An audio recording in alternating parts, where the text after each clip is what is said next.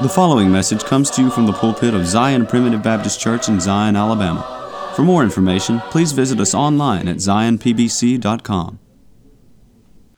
We have walked with Jesus as he crossed the Kidron, the bloody brook where the, where the blood of the sacrifices drained out into the Kidron Valley. We walked with him as he entered the garden, as he knelt and as he prayed. We saw Peter and the other apostles that could not stay awake, they could not watch with him. And we saw where Jesus went a little further, which he always does. He always goes a little further. We've seen where he has been taken, we've seen where he has been brought before the religious authorities.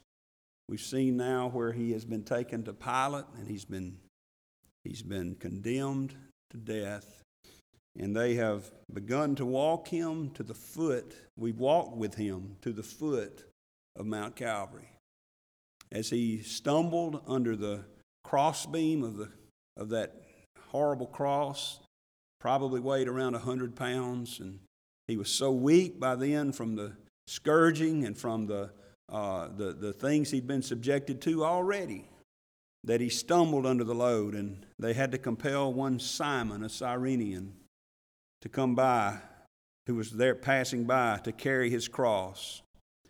And today, we stand at the foot of Golgotha's hill, and we are about to ascend that dark hillside to the place of his crucifixion. And we will see here today the fulfillment of the purpose that Jesus had already told them about. Back in the ninth chapter, in verse 31, he, after they declared clearly who he was, and he declared who he was, we're told the Son of Man is delivered. He said this the Son of Man is delivered into the hands of men, and they shall kill him. And after that he is killed, he shall rise the third day. They didn't understand that. They still didn't understand that. He told them plainly. But here is the purpose. We saw from the beginning that this is the gospel, the good news of, of, of, of the, the Son of Jesus Christ, the Son of God. And now we have the Son of God being abused, being mocked. We see the fulfillment of his purpose here as we get to the foot of Calvary's Hill. And this indeed is an amazing and yet horrible account. Horrible account. I don't apologize for what we're going to talk about, but we're going to get pretty graphic this morning. Because I think we need to understand what crucifixion was all about. So let's talk about that. And we, by the way, there's at least three important questions that apply to our lives that I believe we're going to get the answers to as we go through this. Stay tuned, we'll, we'll get to them in a minute. So let's look first at what happens to him. Look at Look down in verse 22 of Mark chapter 15. And they bring him unto the place Golgotha, which is in being interpreted the place of the skull. And they gave him to drink wine mingled with myrrh, but he received it not. Remember, that was a deadening agent. That was sort of an anesthetic type uh, drink, and he wouldn't. He would not. He would not take of it. He would not dull his senses in any way. He, he was prepared to drink to the dregs of the wrath of God on behalf of his children. In verse 24, when they had crucified him, they parted his garments, casting lots upon them what every man should take. And it was the third hour, and they crucified him. I want you to notice the mocking of his crucifixion. I want you to notice how he was put on display in a, in a very uh, crass and crude way. Now, I don't know if he, if he was stripped absolutely naked. The Jews didn't, didn't like that, and the Romans sometimes uh, would, would give uh, deference to the Jews' customs, but we don't know for sure if he was stripped completely naked, but he was shamefully laid bare before the world. Notice, notice it says that they parted his garments, they took his clothes off of him And then they gambled for the robe that he wore. They didn't want to, we read elsewhere, they didn't want to split it up. It was one garment. They, they took the robe, which was really the only thing that the Son of God owned, if you will, here in this life, physically owned, and they took even that from him and they began to cast lots for it. That's all he meant to them. They, they took the robe off of him and he was shamefully laid bare before the world. you know, that's I think of what he says in Hebrews 12, too, that he endured the cross, despising the shame. You know, he didn't enjoy the cross. We're going to see why he didn't enjoy the cross. Crucifixion was one of the most horrible ways to die that man has ever invented. He didn't enjoy it, but he did endure it, despising the shame. There was shame in the cross. And verse 25 says it was the third hour and they crucified him, and the superscription of his accusation was written over the king of the Jews. We'll find, we read elsewhere that Pilate is the one that had this, this mocking title put up over him. They weren't, they weren't declaring him king of the Jews, they were making fun of him because he claimed to be the king of the Jews. It wasn't enough for them to just crucify him, they had to make fun of him. Now remember, this is the Son of God. This is the creator of all. This is the one who created the very tree upon which he is going to be nailed. It's the third hour. notice in verse 27, they didn't make any special provision for him. It says, With him they crucified two thieves, the one on his right hand and the other on his left. You know, I guess that was just by happenstance. I guess that was just a coincidence. Did it just happen that they didn't know? you know, we read that over in the fourth chapter of the book of Acts. I want to turn there just for a second. I just want to read it to you. In verse 26, the kings of the earth stood up, and the rulers were gathered together against the Lord and against his Christ. Now, listen to this illustrious group that is against him. If I had this many of the world's rulers against me, I would say that I had really uh, messed up. I had really gotten into trouble. You know, that's, that's what it looks like. He says, For a truth against thy holy child Jesus, whom thou hast anointed, both Herod and Pontius Pilate with the Gentiles and the people of Israel were gathered together. This is an illustrious group. These are powerful potentates that have gathered against him. Pilate was the ruler of the area of mid Judea, uh, Herod was the ruler of northern Judea, and, and, the, and the Romans were the ruler of the, all the known world at the time. And even the children of Israel, who had the, the authorities in the religious areas, they were all gathered against him. It looks like Jesus is out of luck. It looks like he's in trouble trouble. He's finally come across something he can't handle. Is that the case? For to do whatsoever thy hand and thy counsel determined before to be done. Oh, they thought they were there to take him down. They thought they were there to take him out. But they were just simply there doing what the Lord had purposed from the foundation of the world that should happen. That's what they were there to do that day.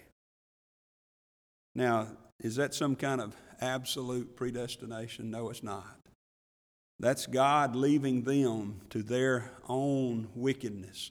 Because we read elsewhere that they, by wicked hands, have slain the Lord of glory.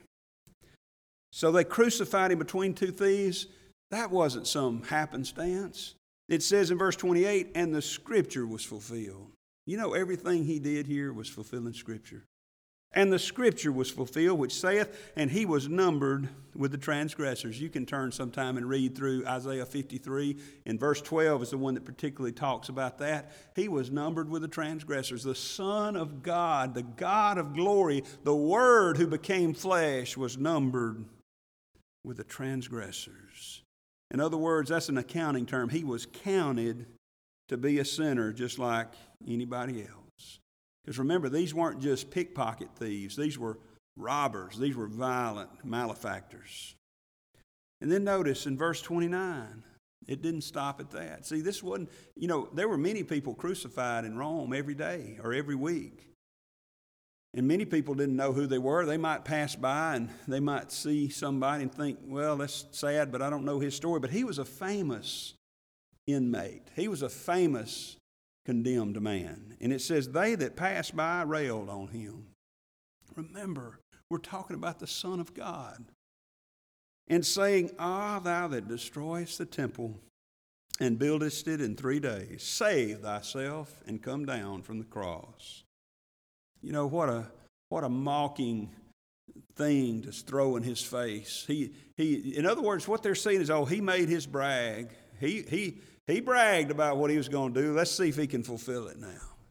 You know, there's, there is something within us that gets a malicious pleasure when somebody is lifted up in pride and makes big claims and then they don't come through, right? It's something in us that's like that. That's what they thought about him. They thought he was some prideful upstart, some rebel who thought he could uh, overthrow not only the Roman government but also the religious traditions of their fathers. They said, let him, let him fulfill what he bragged about.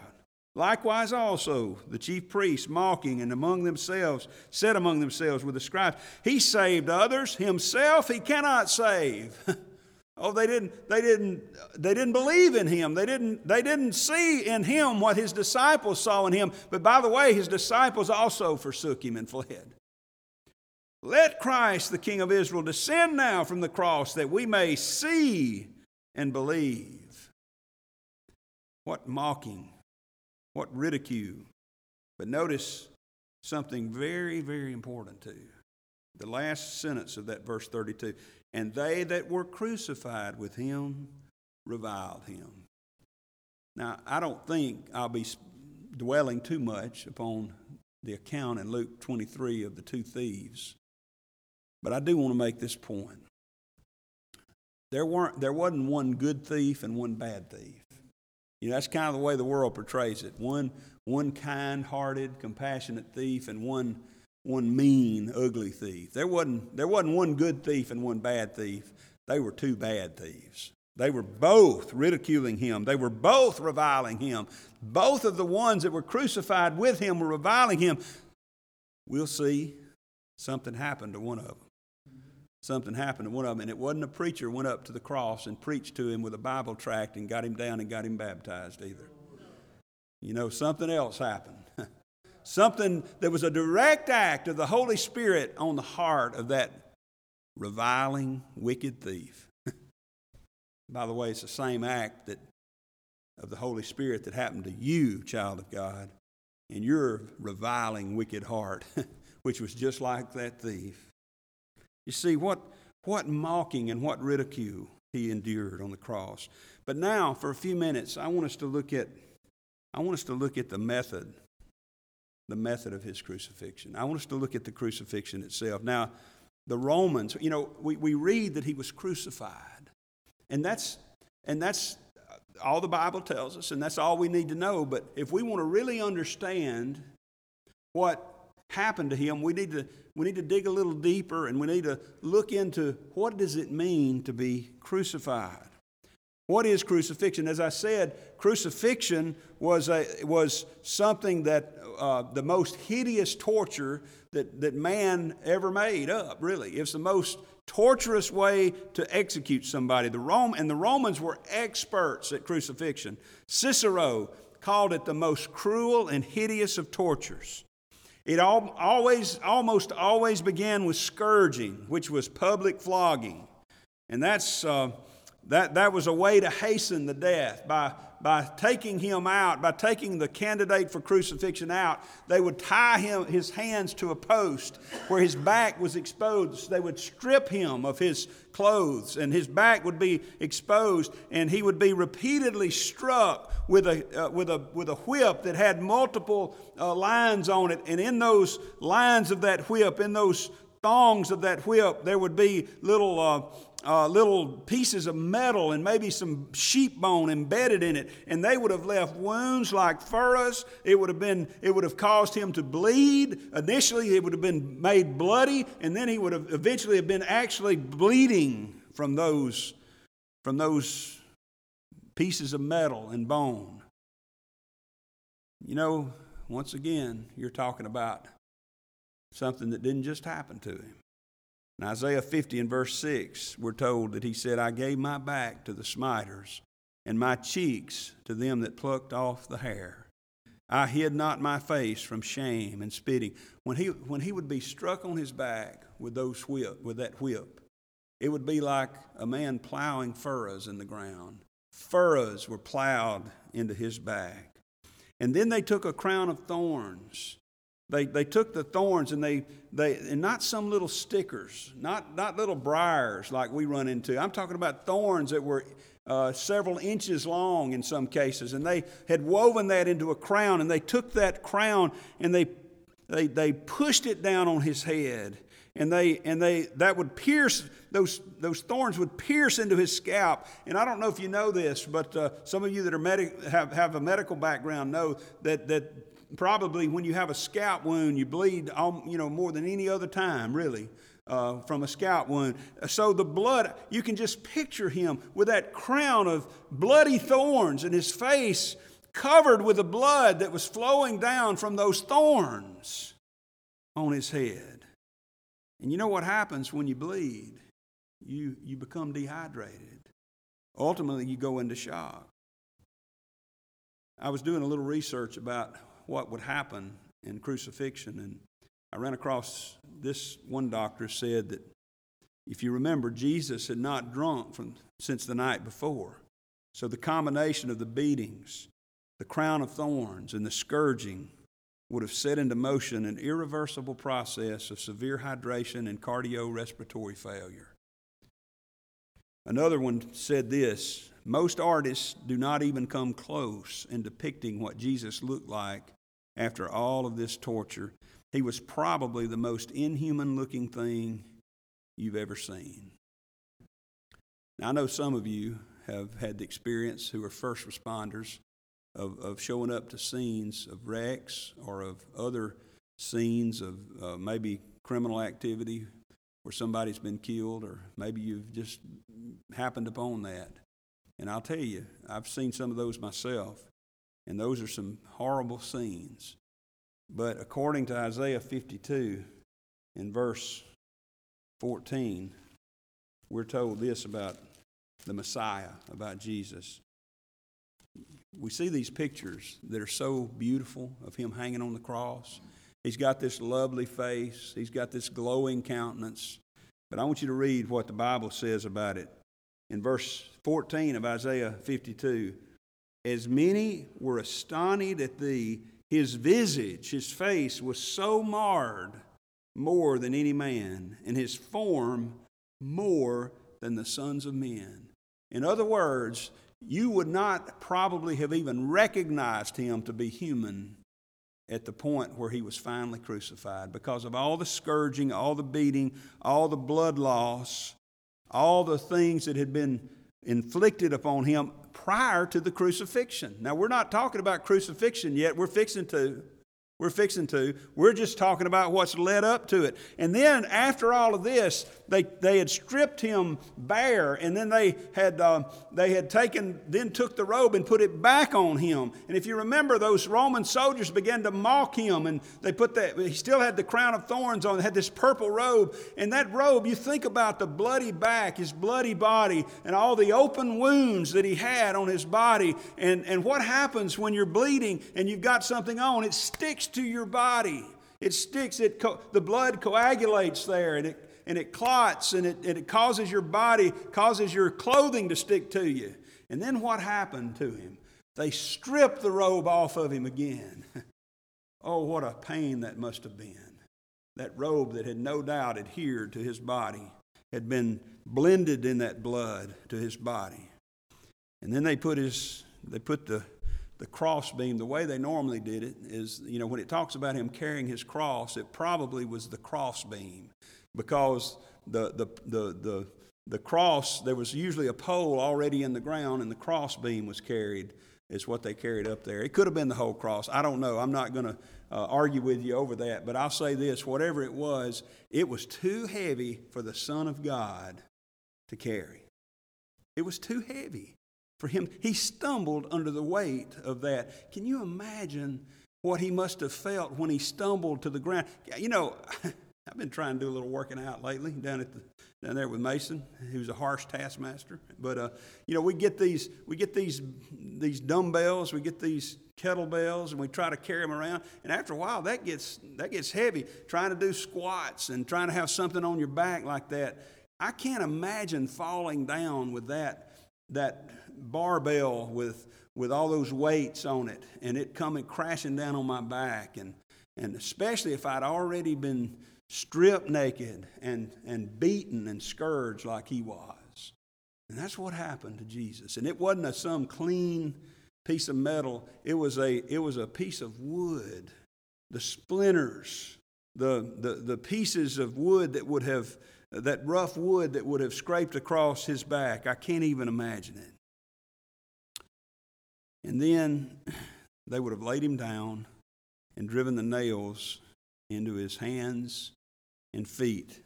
And I want to, I just want to share something with you that I that I I did a little research on trying to find a good medical description of crucifixion. So I want to read some of this to you. This this came from a doctor named Truman Davis. I don't know when he wrote it, but uh, it it seemed to be um, very much in line with all the research I had tried to do on this topic. So I don't I don't vouch for this as scripture, but it does seem to be as good a medical description of crucifixion as I could come up with. I want you to listen to this. Okay, now this is beginning with the Roman soldiers before he's crucified. After mocking him and striking him across the face, the soldiers take the stick from his hand and strike him across the head, driving the thorns deeper into his scalp. Finally, they tire of their sadistic sport, and the robe is torn from his back. Already having adhered to the clots of blood and serum in the wounds, its removal causes excruciating pain, just as in the careless removal of a surgical bandage. And almost as though he were again being whipped, the wounds must once more begin to bleed. In deference to Jewish custom, the Romans return his garments. The heavy crossbeam of the cross is tied across his shoulders and the procession of the condemned Christ, two thieves, and the execution detail of Roman soldiers headed by a centurion begins its slow journey along the Via Dolorosa. In spite of his efforts to walk erect, the weight of the heavy wooden beam, together with a shock produced by copious blood loss, is too much. He stumbles and falls. The rough wood of the beam gouges into the lacerated skin and muscles of the shoulders. He tries to rise, but human muscles have been pushed beyond their endurance. The centurion, anxious to get on with the crucifixion, selects an onlooker, Simon of Cyrene, to carry the cross. Jesus follows, still bleeding and sweating the cold, clammy sweat of shock, until the 650 yard journey from the fortress Antonia to Golgotha is finally completed. Jesus is offered wine mixed with myrrh, a mild analgesic mixture he refuses to drink. Simon is ordered to place the, the crossbeam on the ground, and Jesus quickly is thrown backward with his shoulders against the wood. The legionnaire feels for the depression at the front of the wrist. And let me just stop here and say this that it talks about the nails being driven into his hands. The wrist would have been considered part of his hands at that time. And what medical experts tell us is that a nail just through the palm would have stripped out. But most likely the nails were placed in his wrist right here at the base of his, of his hand. The legionnaire feels for the depression at the front of the wrist. He drives a heavy, square, wrought iron nail through the wrist and deep into the wood. Quickly, he moves to the other side and repeats the action, being careful not to pull the arms too tightly, but to allow some flexion and, mo- and movement. The crossbeam is then lifted in place at the top of the, of the pole, and the title reading Jesus of Nazareth, King of the Jews, is nailed in place. The left foot is now pressed backward against the right foot. With both feet extended, toes down, a nail is driven through the arch of each leaving the knees moderately flexed. The victim is now crucified.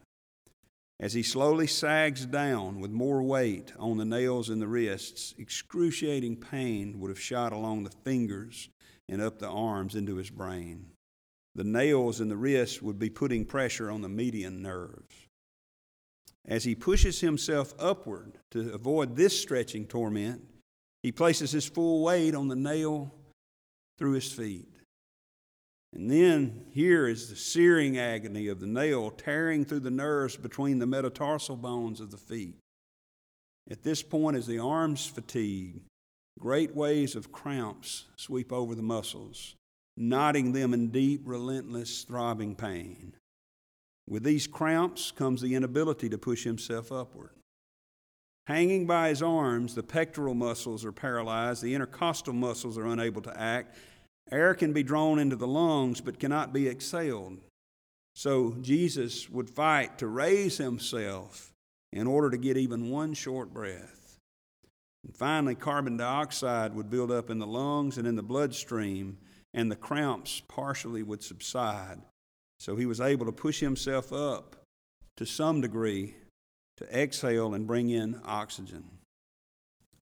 Jesus experienced several hours of limitless pain, cycles of twisting, joint rending cramps, intermittent partial asphyxiation, searing pain where tissues torn from his lacerated back as he moved up and down against the rough timber of that pole. And then another agony would begin, a terrible crushing pain deep in the chest as the pericardium slowly fills with serum and begins to compress the heart. You think about Psalm 22 and verse 14, he says, I am poured out like water, and all my bones are out of joint. My heart is like wax. My heart is melted in the midst of my bowels. Oh, how accurate is Scripture. It's now almost over. The loss of tissue fluids has reached a critical level. The compressed heart is struggling to pump heavy, thick, sluggish blood into the tissue. The tortured lungs are making an effort, frantic effort to gasp in small gulps of air. The markedly dehydrated tissues send their flood of stimuli to the brain. Jesus gasps out his fifth cry, I thirst. I tell you, that's an amazing statement, isn't it?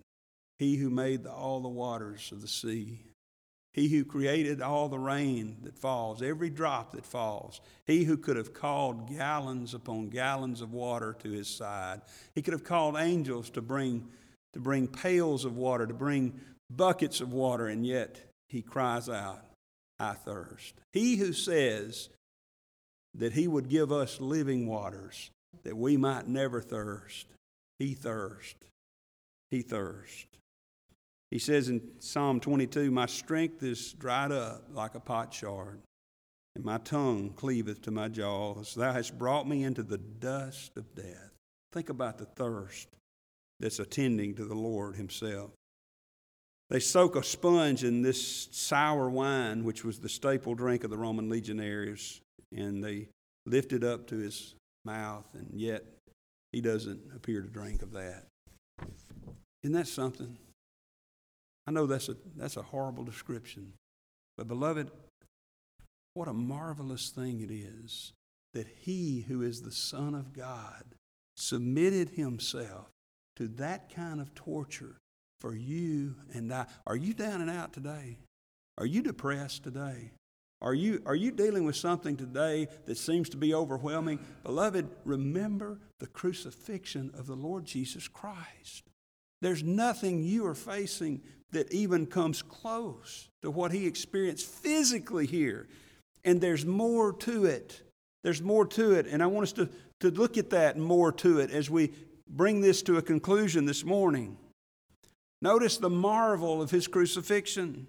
Going back to Mark, the, the, the, 15th chapter, notice in verse 33, when he, remember, he started, the crucifixion started at the third hour, and when the sixth hour was come, there was darkness over the whole land until the ninth hour.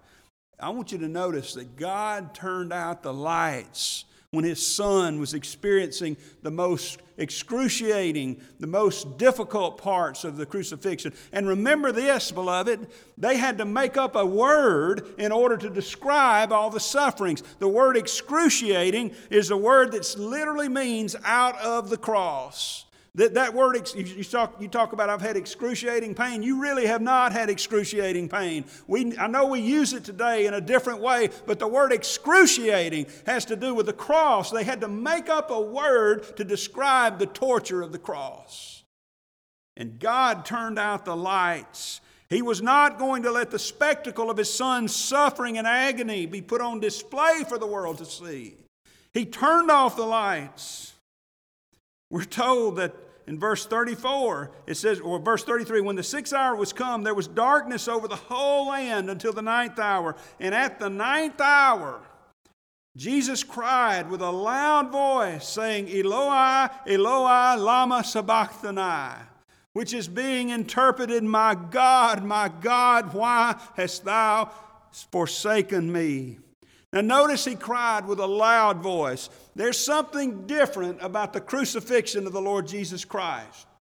I know that they by wicked hands crucified him. I know his crucifixion, in one sense, was like every other crucifixion that had ever been uh, performed. But in another greater sense, it was not like any other crucifixion. It was not like any other death, because by the end of the ninth hour, after six hours on the cross, by the end of that sixth hour, most people who were crucified would have been so weak that they could not have hardly uttered a whisper. But yet the Lord Jesus Christ cries out with a loud voice. It would have been unbelievable to anyone in that day. We're going to see that one of the, uh, one of the centurions there uh, says, This surely must have been the Son of God. You know why? Because this wasn't like any other crucifixion he had ever performed. He could not believe what he had seen. And he says, So you remember, you remember in John 10? Uh, when, when, when Jesus is talking to his disciples there around verse 17, he says, My Father loves me because I laid down my life that I may take it again. And listen, he says this No man taketh it from me. I know they killed the Lord, I, knew, I know they slew the Lord of glory, but they only did it when he, uh, when he allowed it, when he suffered it to happen. No man taketh it from me, but I lay it down of myself. I have power to lay it down and praise God, he said, I have power to take it again.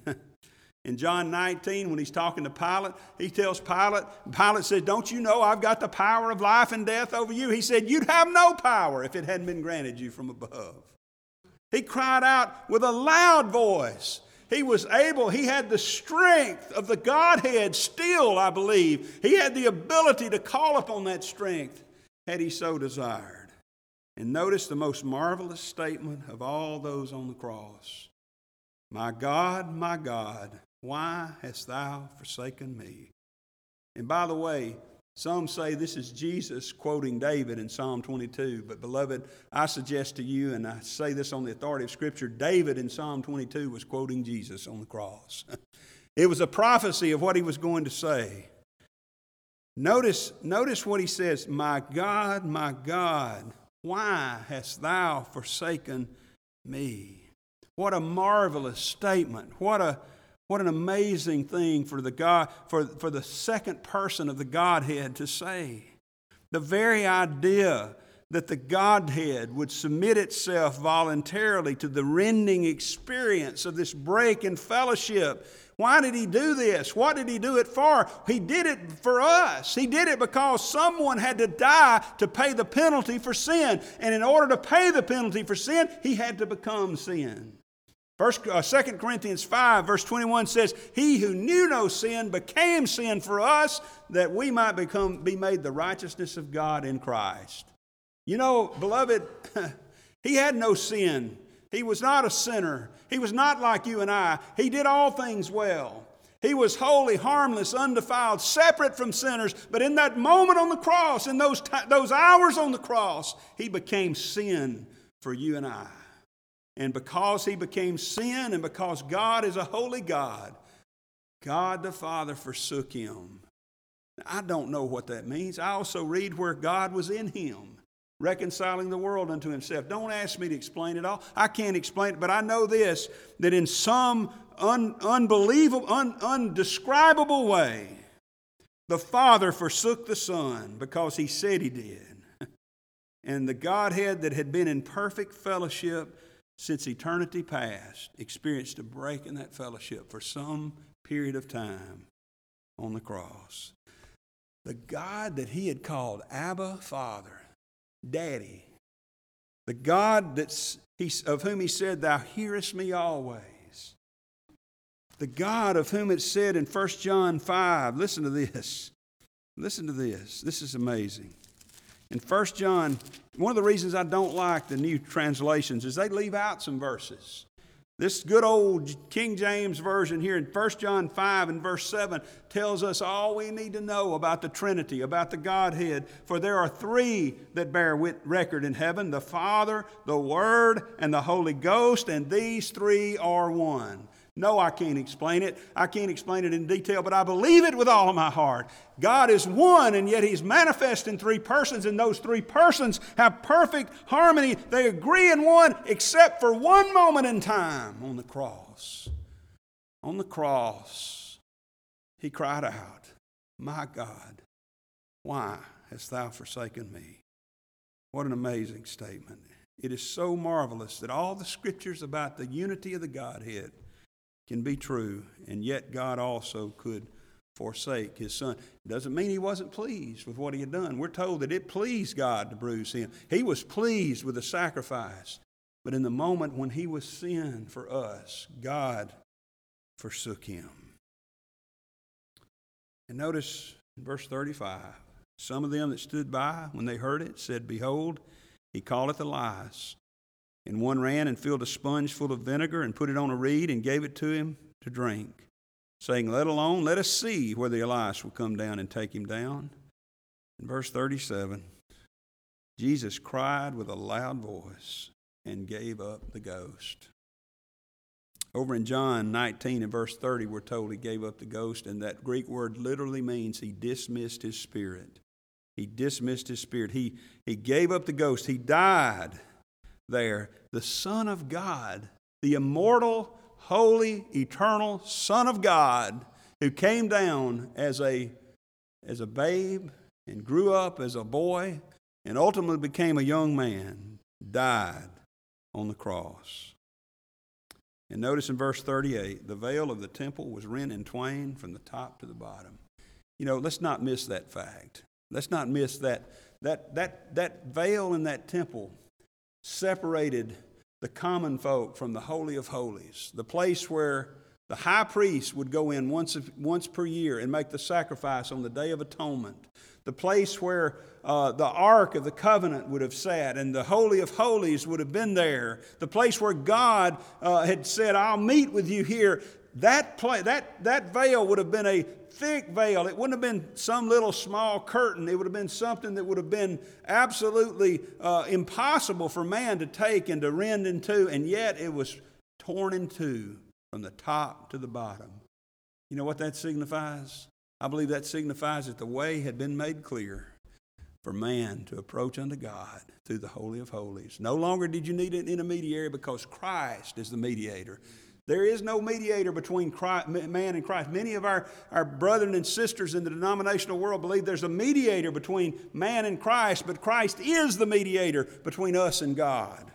And that Holy of Holies had been made clear. And when the centurion which stood over against him saw that he so cried out and gave up the ghost, he said, Truly this man was the Son of God.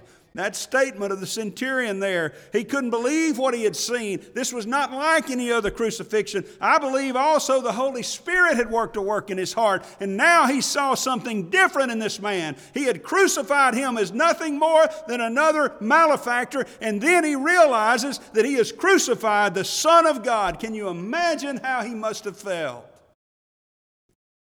I think you can, or you ought to, because Beloved, you and I crucified the Son of God. You want to know why he's there? You want to know why he's hanging? He's not there because he ran afoul of the Roman authorities. He's not there because he ran afoul of the religious authorities. He's not there by happenstance or bad luck. He's there because he chose you in Christ before the foundation of the world. And somebody had to pay your penalty for sin. Verses 40 through 47, we won't read those. You can read them yourself. But we read about how they laid his body in a tomb and how they were weeping over him and how they attended him, and even his own mother was there. And I want you to notice something else as we bring this to a close. The Gospels only give us a third person account as people there watching him. Sometime when you get a chance, go to the 22nd Psalm and you'll read there the first person account of what it was like to be on that cross and how that Jesus himself felt when he was hanging there. So I told you when we started that this account today would help us to answer three important questions. Okay? The first question is this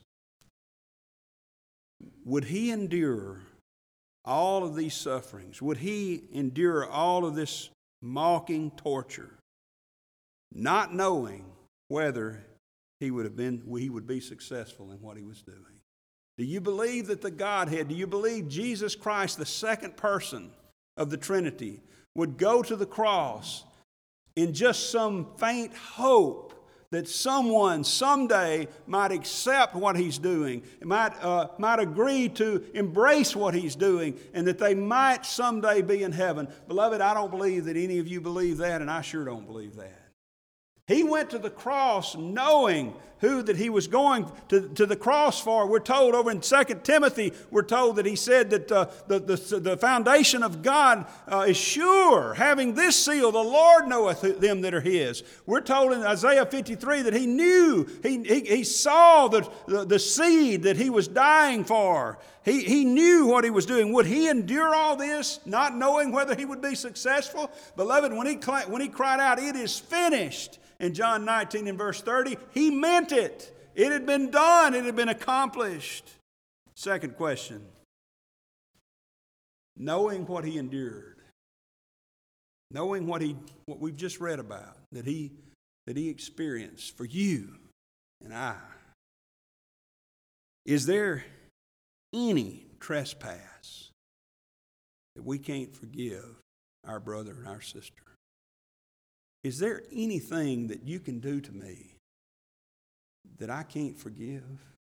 Is there anything that I can do to you that you can't put aside and overlook? We're told in the fourth chapter of Ephesians that we're to forbear one another and forgive one another, even as God, for Christ's sake, hath forgiven you. Is there any trespass that anyone commits against me that I am not required to forgive. How dare I hold against my brother some trespass when Jesus Christ endured the cross and this horrible suffering we've talked about for me who continues to trespass against him? I've trespassed against him this very morning. I don't want to, but the humans, the humanity in me, the Adam nature in me can't help being the Adam man that he is. And I'm not saying we can't help committing sin, but what I'm saying to you is, is that we've still got that Adamic nature and we will be sinners until the day we die. And yet Jesus experienced all this suffering, endured it all for you and I. How do I have the right to hold a trespass against you. The Third question is this It's not easy for me to trust people. You may experience the same thing. Some people are more trusting than others. It takes, it takes a while. I mean, I try to be trusting, I try to give, but it takes a while. You know, it helps if you prove it to me that you care about me. It helps. I've tried to do that as your pastor. I hope you know I love you. Try to prove it. Can't we trust someone who would endure what Christ endured? I don't like to walk by faith. I, I, it's totally against my nature. I like to have it all planned out. I'm going to do this tomorrow and this next week, and I'm going to be here in a year, and I'm going to be there in five years. And let me, let me, let me tell you something. Ten years ago, even ten years ago at this point, if you said, Where are you going to be in 10 years, preacher? It wouldn't have been Zion.